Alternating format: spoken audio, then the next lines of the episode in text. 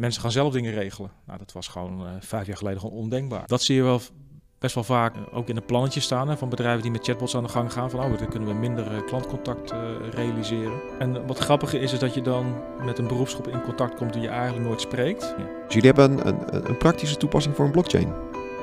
Ja, wij denken van wel. je luistert naar De Transformatie. In De Transformatie praten we met mensen en bedrijven die een omwenteling hebben meegemaakt of die een omwenteling mogelijk maakten. Uh, digitale transformatie van analoog naar digitaal, van product naar dienst, van cost leadership naar customer intimacy. De transformatie wordt je aangeboden door Bluerick. Mijn naam is Wouter van Berg en deze aflevering praat ik over innovatie in een groot bedrijf als je komt van je eigen kleine start-up. Kan je vertellen wie je bent en wat je doet? Ja, ik ben uh, Justin Slee. Ik ben momenteel uh, strategisch directeur van Anva. En daarvoor heb ik een eigen bedrijf gehad, uh, Fast Forward. En daarvoor heb ik vijf jaar bij Getronics gewerkt als consultant. En daarvoor heb ik in een bandje gezeten en heb ik leuke dingen gedaan op de gitaar. En dat doe je nu niet meer? Of? Jawel, gisteren nog bij mij thuis in de kelder lekker bezig geweest. Maar eh, in het verleden heb ik echt eh, veel opgetrokken. Um, we hebben het in de transformatie altijd over een transformatie, misschien wel meerdere. Voorbeelden van, van analoog naar digitaal of van, van productdenken naar klantdenken. Um, je hebt ook een, een aantal transformaties doorgemaakt. Ja, dat klopt. Ja. Ik, best wel veel eigenlijk. Ik, ik heb ook wel geconstateerd dat je altijd blijft transformeren. Als je niet meer kan transformeren, dan sta je eigenlijk gewoon stil. Ook al denk je soms dat je heel ver al op weg bent in, in, het, in de transformatie. Ik zie dat met mijn muziek. Uh, ik begon met buizenversterkers en oude spullen en dan ga je naar digitaal. Dan blijkt het toch weer een stapje terug te maken naar, naar de warme buizenwereld. En dan ga je in de technologie, ga je een bedrijf beginnen. Dan ga je processen optimaliseren. Dan ga je toch weer naar klanten kijken, weer naar de processen. En je schiet eigenlijk alle kanten uit. Maar altijd wel op zoek uh, naar de balans daarin. En dat is wat ik nu ook wel lastig vind, is als je bijvoorbeeld in belang van de klant dingen maakt. Uh, en vervolgens met het belang kijken van je eigen klanten. En hoe zorgen ervoor dat de balans gewoon klopt. Nou, ik vind wel het mooie van mijn vak, wat ik doe, is dat ik een onderdeel kan zijn van die transformatie. En daarin uh, met, uh, ja, met veel mensen over kan praten van hoe je dat dan doet. Dat is een markt die erg in beweging is, waar jij in actief bent. Misschien niet heel erg zichtbaar voor iedere consument dat daar grote veranderingen zijn? Nee, dat denk ik ook niet. Ik denk dat de consument alleen maar zien als het misgaat. Uh, of er is een rechtszaak of er is op kassa iets te melden. Maar als je ziet wat er onder het tapijt eigenlijk gebeurt in de sector, is dat, is dat best wel bijzonder te noemen. Het verzekeren is bijvoorbeeld, het vak waar ik nu in zit, is eigenlijk al 100 jaar hetzelfde.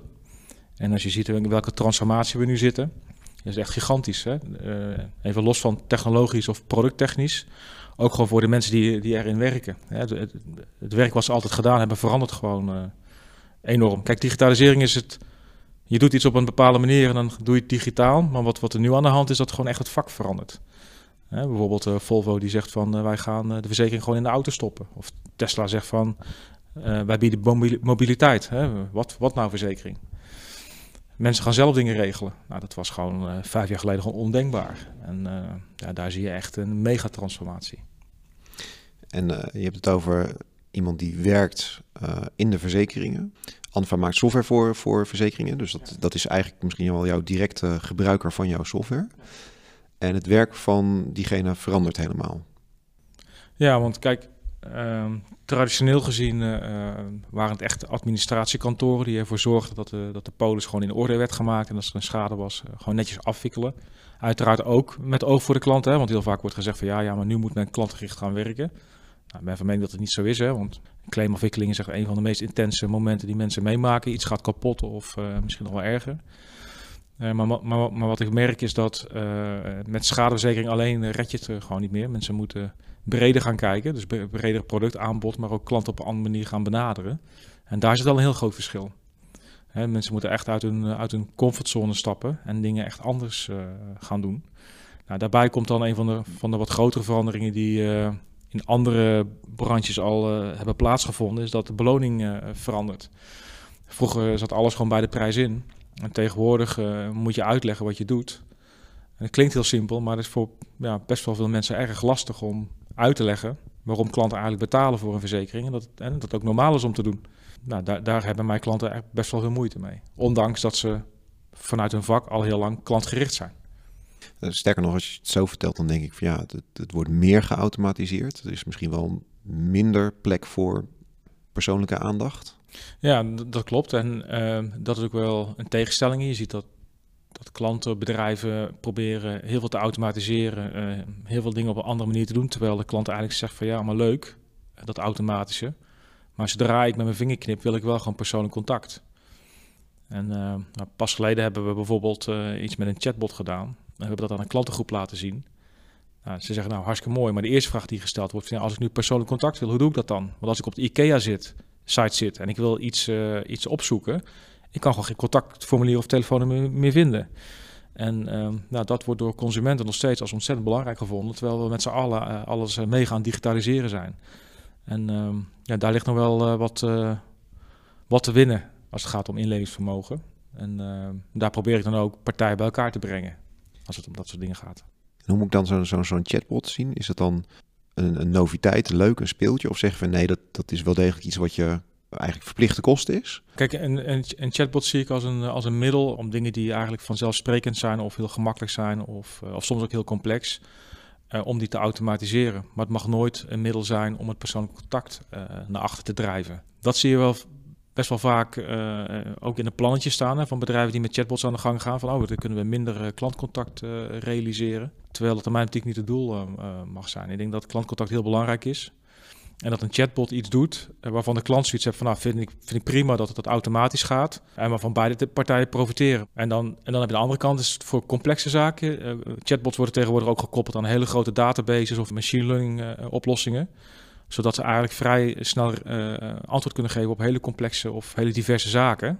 Ja, en, en, daar is een chatbot dan ook weer heel erg interessant. Maar dan nog vind ik dat je iemand uh, paraat moet hebben die je kan, kan dan vervolgens weer verder kan begeleiden. En als je het heel erg uh, techno-optimistisch bekijkt, zou je ook kunnen zeggen van ja, maar juist doordat er heel veel geautomatiseerd wordt, blijft er tijd over om die klant persoonlijk te benaderen. Ja, dat is ook zo. Want uh, kijk, uiteindelijk gaat alles weer om kosten en efficiëntie. En ik denk als een robot op een gepaste manier uh, hele complexe dingen of zaken die een klant uh, prima met een chatbot kan afwikkelen accepteert, dan denk ik dat het een grote tijdwinst kan opleveren. die voor beide partijen positief uitpakt. Dat, dat zie je ook uit, uit, uit klanttevredenheid. Als je iets wil vragen en je kan met een chatbot af, afwikkelen, dan vindt de klant ook prima. Anva is van oorsprong ook een administratief systeem om polissen in, in vast te leggen. Um, hoe spelen jullie erop in dat dit soort dingen er ook bij komt? We zijn inderdaad een, een, een, een administratiesysteem. dus we leggen polissen vast, we rekenen dingen uit, we verlengen polissen, we incasseren het geld. dus de, premie die eh, betaald moet worden. Maar in al die processen is ook interactie met klanten. Het simpelste is, of zijn de slotvragen. Als je een verzekering afsluit, moet je als klant slotvragen invullen. Dat wordt er nu uh, best wel omslachtig gedaan. Hè. Er worden formulieren uitgeprint, opgestuurd, ingevuld, ondertekend en weer terug. En, en voor dat soort processen zijn chatbots bijvoorbeeld heel erg interessant. En we moeten Anva ook naar andere technologische oplossingen gaan kijken. Want we, kunnen natuurlijk wel ons administratiesysteem automatiseren. Maar er is ook weer een grens aan. Ik denk dat wij echt verder komen door ook eh, te kijken naar processen die eigenlijk buiten Anva liggen. Want eigenlijk het ophalen van slotvragen is een klantinteractie, die eigenlijk traditioneel niet in Anva zit. Um, maar door daar iets nieuws aan toe te voegen, zoals chatbots, uh, kun je er voor onze klanten een enorme kostbesparing uh, realiseren. En voor klanten uiteindelijk ook een hele gemakkelijke manier om die vragen in te vullen. Want nou ja, niet heel veel mensen zitten te wachten op een formulier wat ze moeten invullen. Dus dat, daar snijdt de mes heel mooi aan twee kanten. En dat betekent dus ook dat Anva buiten de gebaande paden moet treden. En hoe doe je dat? Nou, bij Antwerpen hebben we gezegd van laten we een innovatielab daarvoor opzetten. Een innovatielab zonder kaders. Waarin iedereen uh, bij ANVA een bepaald aantal uren per week krijgt om daaraan deel te nemen. Er is ook een budget voor beschikbaar gesteld door ANVA. En daarbinnen uh, gaan we met elkaar op zoek naar ja, zaken die niet vanzelfsprekend zijn, maar uiteindelijk wel de dienstverlening verhogen, zodat onze klanten uiteindelijk die dienstverlening kunnen omzetten naar een betere klantbediening. Dat is iets wat we nog maar twee jaar doen. En uh, ja, ik moet zeggen dat eigenlijk de resultaten grandioos zijn. Want we hebben nou een aantal producten ontwikkeld. Zoals CW, dat is een chat-applicatie, messaging-applicatie. Maar we hebben ook een, een blockchain-netwerk ontwikkeld. Uh, dat zou anders nooit uh, ontstaan zijn. En we zien ook echt daadwerkelijk de toegevoegde waarde van die twee ontwikkelingen. Dus jullie hebben een, een, een, praktische toepassing voor een blockchain? Ja, wij denken van wel. dat is misschien wel het meest bijzondere wat we bereikt hebben. Kijk, blockchain-technologie op zich is natuurlijk vrij rudimentair. Er zijn nou, laten we zeggen, een tiental basistechnologieën die al lang geleden bedacht zijn en die zijn gecombineerd tot een bepaald mechanisme. Ik leg al, als, als iemand aan mij vraagt wat is het dan precies, dan zeg ik van nou, je hebt, je hebt een, uh, pak even de krant. Je hebt een, uh, een apparaat waar je krant mee, uh, mee drukt. Die krant wordt gedistribueerd. dat is uiteindelijk het blockchain netwerk. En um, het resultaat is dat je dus een, iets opschrijft en je distribueert het naar 40.000 leden. En als je iets wil wijzigen, is dat eigenlijk praktisch onmogelijk, want je kan moeilijk die 40.000 exemplaren terughalen. Nou, dat is ook heel simpel. Je hebt een pers, je hebt een stuk papier. En dat is, dat is wat mij betreft blockchain ook. Heel, heel bazaal mechanisme. Is, is iedereen heel enthousiast over geworden. Uiteindelijk is blockchain aan zich een doel geworden voor heel veel bedrijven. En wij zijn eigenlijk op zoek gegaan van ja, hoe kun je nou blockchain echt gaan gebruiken in processen. Uh, wij kwamen tot de conclusie dat in het verzekeringsproces een aantal ankerpunten zitten. bijvoorbeeld compliance, wanneer heeft iets plaatsgevonden, wanneer heb je iets, iets gegenereerd. als je een polis hebt en de acceptatieregels worden overschreden, wie zegt dan dat het wel goed is? Er zijn allerlei punten in het proces waarin je iets wil, voor de eeuwigheid wil vastleggen dat dat zo is gebeurd. En daar hebben wij blockchain voor gebruikt. Nou, dan gaat het vrij rap, hè? dan installeer je een blockchain-netwerk en dan werkt het. Alleen um, ja, waar het uiteindelijk dan op stokt, waar heel veel projecten op stokken, is van ja, maar welke juridische waarde heeft het nou precies? En wie neemt de verantwoordelijkheid ervoor? En um, toen we dat punt bereikten, zijn wij in contact getreden met het notariaat, de KNB, Koninklijke Notariële Beroepsorganisatie, om over dat onderwerp te praten. Van ja, wat vinden jullie hier nu eigenlijk van? En hoe zouden we dat met elkaar kunnen oplossen? Toen hebben we de samenwerking gezocht. En uh, zodoende zijn we op een uh, permission, dat is een, zeg maar een een blockchain-netwerk wat, uh, waar een governance over zit, hebben, uh, hebben we gerealiseerd in Nederland met het notariaat. En daarmee hebben we de, ja, laten we zeggen, de problemen die normaal gesproken met blockchain-netwerken hebt, hebben we opgelost. Waardoor wij van mening zijn dat we uh, ja, dus een blockchain-oplossing echt in productie kunnen gaan zetten in 2019. En dat is bijzonder inderdaad. ja. En, en, ik dacht dat, dat de notaris zou worden vervangen door de blockchain. Dat is denk ik een manier om een persbericht uh, uh, interessant te maken. Er wordt heel veel geschreven in de pers. Uh, blockchain maakt notariaat overbodig. Maar een notaris zet natuurlijk niet alleen maar een stempel. Of een notaris legt niet alleen maar iets in een kluis. Een notaris is een vak waar je lang voor op school moet zitten. ze leveren allerlei advies. zij zorgen dat bepaalde processen in bepaalde volgorde worden uitgevoerd. Ze valideren of iemand handelsbekwaam is, of je zegt wie je zegt wie je bent. Dat kan je niet vervangen door een blockchain. Een blockchain zie ik echt als een stempel en een, en een kluis waar je dingen in, in vastlegt. Nou, een traditionele notaris, dat gebeurt natuurlijk niet meer zo, maar echt in het verleden had je een, een zegel en je had inderdaad een fysieke kluis. Tegenwoordig gaat het ook wel met certificaten en met digitale kluizen. Maar specifiek op dat punt kan blockchain een, een rol spelen. Nou, wat het bijzonder maakt is dat als je een blockchain inzet voor een notarieel proces, dan kan dan kun je eh, als buitenstaander die blockchain gebruiken om te verifiëren of iets op een bepaalde datum heeft plaatsgevonden. En dat, dat is waarom blockchain eigenlijk uh, interessant is om binnen het notariaat uh, in te zetten. Dus het vervangt het niet. Het vervangt uh, misschien slechts een aantal tools van de notaris. Eigenlijk alleen, alleen zijn zegel. Ja, zijn zegel en zijn kluisje. Ja. Want jullie zijn nu op het, op het pad gekomen van het, het notariaat, doordat je bezig was met een blockchain en dacht van dit is niet genoeg om echt een vertrouwd mechanisme te hebben. Ja, ja dat klopt. Ja. En, en, en wat grappige is, is dat je dan met een beroepsgroep in contact komt die je eigenlijk nooit spreekt. En dan ga je met elkaar spreken over blockchain en wat zijn dan de dingen die, uh, die we moeten toevoegen. Dus governance is een belangrijk element. Authenticatie is belangrijk. Um, migratie. Um, want als een blockchain uh, over vijf jaar uh, er niet meer is en er is andere technologie, wie zorgt er dan voor dat die data gemigreerd wordt? Niemand denkt erover na, maar een notaris wel. Nou, op een gegeven moment kom je ook in gesprek over allerlei andere zaken, zoals bijvoorbeeld uh, handelsbekwaamheid of de procuratie van iets. En toen dacht ik, nee, wacht eens even. er zijn allerlei processen bij het notariaat die doorvloeien naar het verzekeringsvak. Want als er een groot zakelijk contract wordt aangegaan, wil, wil, je wel graag weten of iemand mag tekenen? Wil je graag weten tot hoe ver die mag tekenen? Uh, er zijn bepaalde documenten nodig, uh, misschien zelfs uh, documenten die door een notaris gevalideerd moeten worden. En dan raak je in één keer in gesprek over allerlei onderwerpen die het verzekeringsproces weer positief beïnvloeden. En nou, zodoende zou ik verder gaan praten over brondata bijvoorbeeld. Een notaris die creëert gewoon heel veel brondata en heeft ook toegang tot allerlei bronnen. En als je dat dan weer combineert met het verzekeringsproces, eh, zie je dat je, dat, dat je daar dan ook weer uh, hartstikke mooie uh, optimalisaties kunt, kunt maken. En dat, doe je, dat is alleen maar ontstaan door uit onze comfortzone te stappen en gewoon in gesprek te gaan met een andere beroepsgroep. Want ja, eigenlijk is het gewoon stom dat we het nooit eerder gedaan hebben, maar je denkt er gewoon niet aan. En door te experimenteren en gewoon contact te zoeken, komen dat soort dingen in één keer, die we zo vanzelfsprekend zijn, op tafel. En dan kun je gewoon hele mooie dingen mee bereiken. Nou, ik ben zelf wel een tijdje geobsedeerd geweest door Coolblue. Mhm. Hoe dat dan uh, georganiseerd is. Uiteindelijk ben ik dan bij bedrijven terechtgekomen, uh, zoals Dynalogic bijvoorbeeld in Limburg, die uh, de distributie voor Coolblue bijvoorbeeld regelen. Nou, daar, daar, daar, ga ik dan naartoe, dan ga ik met de directeur praten, dan ga ik eens door, door zo'n fabriek heen lopen en dan zie je dan bijvoorbeeld dat daar Samsung en, en Apple telefoons gerepareerd worden. die, die, die komen dan binnen, worden gelijk daar binnen hersteld. die worden gelijk getransporteerd via een eigen distributienetwerk. En zo'n club gaat dan op een gegeven moment ook de schadeafwikkeling doen voor die telefoons. En dan zie je in één keer dat ook weer zo'n branche weer in één keer heel dichtbij het vak verzekeren komen. Even voor de duidelijkheid, zij, zij, doen nou een heel groot stuk van, van, de, van de claimsafwikkeling van mobiele telefoons. En zij doen dat veel efficiënter dan onze eigen branche.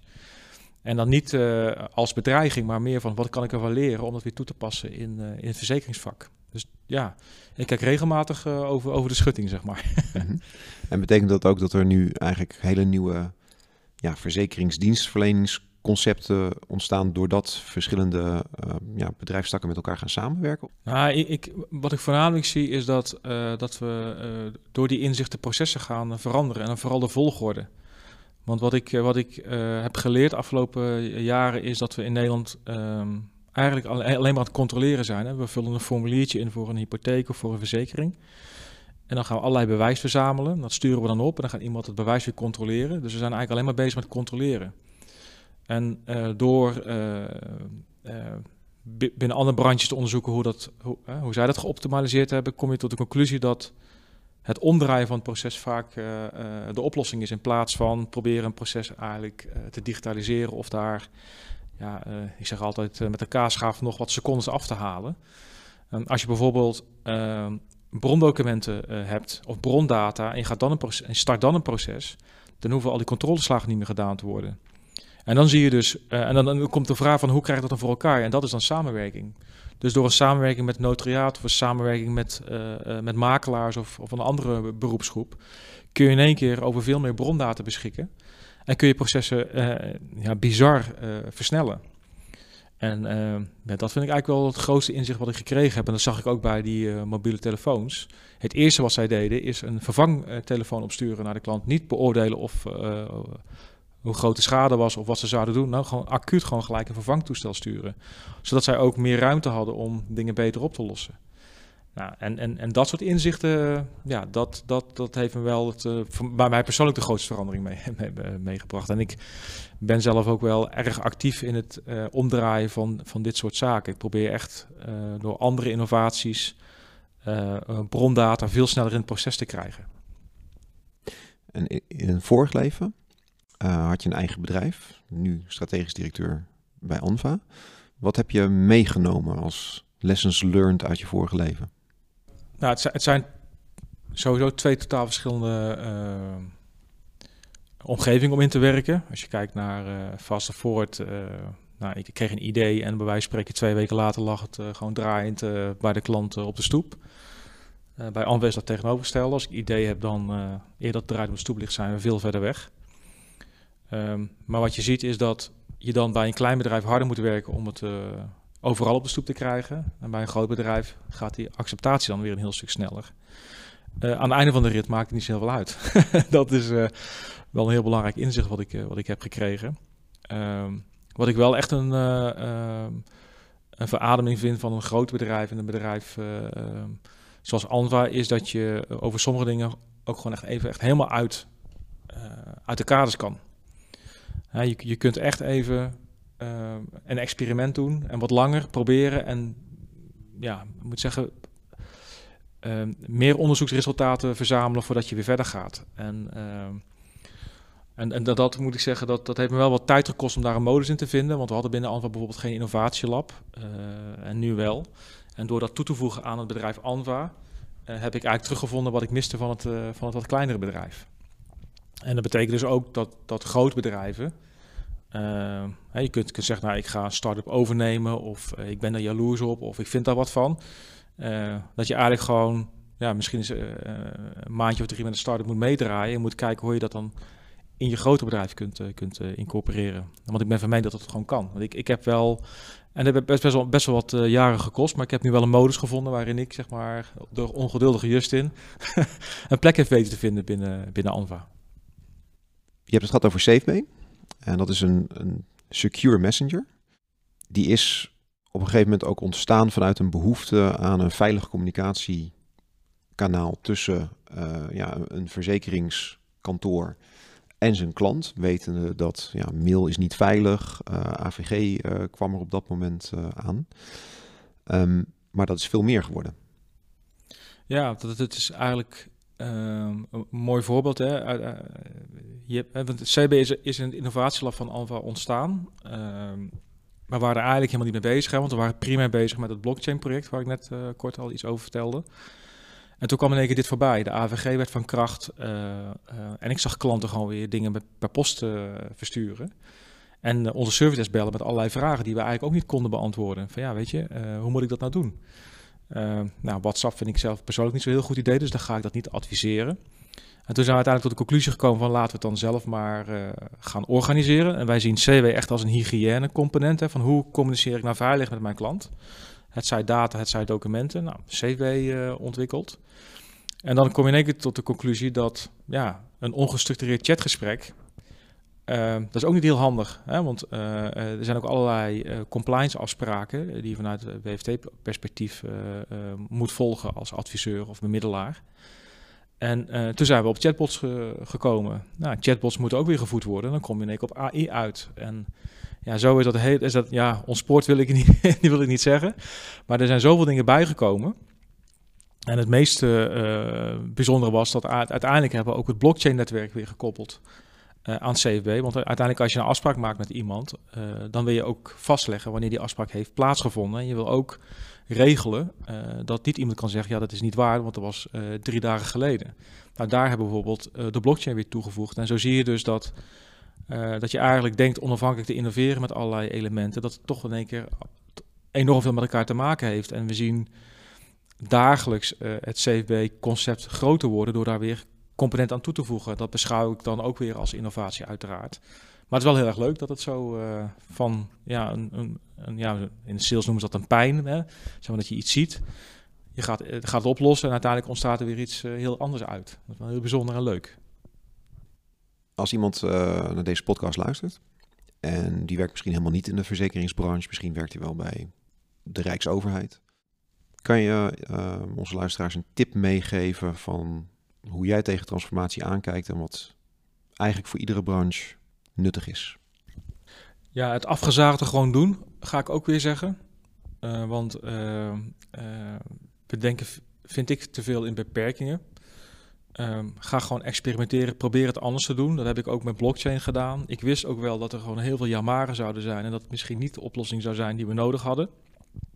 Maar door er gewoon in te stappen, kom je er wel achter wat er, wat er aan schort. En als je dan uh, de creativiteit uh, kan vinden, kun je die problemen ook oplossen. En creativiteit vinden ontwikkel je door creatief te zijn. Want als je niet leert om buiten de paden te gaan, ontwikkel je creativiteit, creativiteit ook niet. En, um, en komen er geen oplossingen. Dus dat is wel, denk ik, het allerbelangrijkste is stap uit, uit de processen. Reserveer daar ruimte voor. En dat is misschien ook wel een belangrijke tip. met het maken van jaarplannen, als je met een grote organisatie werkt, zorg ervoor dat er budget wordt gereserveerd. En dat kan in, in, de vorm zijn van geld, maar ook in de vorm van, geld, van tijd. Regel dat vooraf, zodat die ruimte er ook is om die creativiteit ook zijn weg te laten gaan. En dan komt het mij natuurlijk ook gewoon vanzelf. Ik weet, ik weet gewoon zeker dat iedereen creatief van binnen is. We hebben het allemaal afgeleerd. Hè? Iedereen als kind begonnen. Het hele onderwijssysteem heeft ons helemaal afgeleerd om creatief te zijn. Maar ik denk als je dat binnen je bedrijf gewoon goed regelt, dat het allemaal weer terug kan komen. En dan ontstaan er mooie dingen. Dus kijk creatief naar je processen en keer ze om. Absoluut. Helemaal eens. Dankjewel. Bedankt voor het luisteren naar De Transformatie. De Transformatie wordt mede mogelijk gemaakt door Bluerik. Voor meer informatie over Bluerik en voor alle afleveringen van De Transformatie kijk je op detransformatie.info. Tot de volgende keer.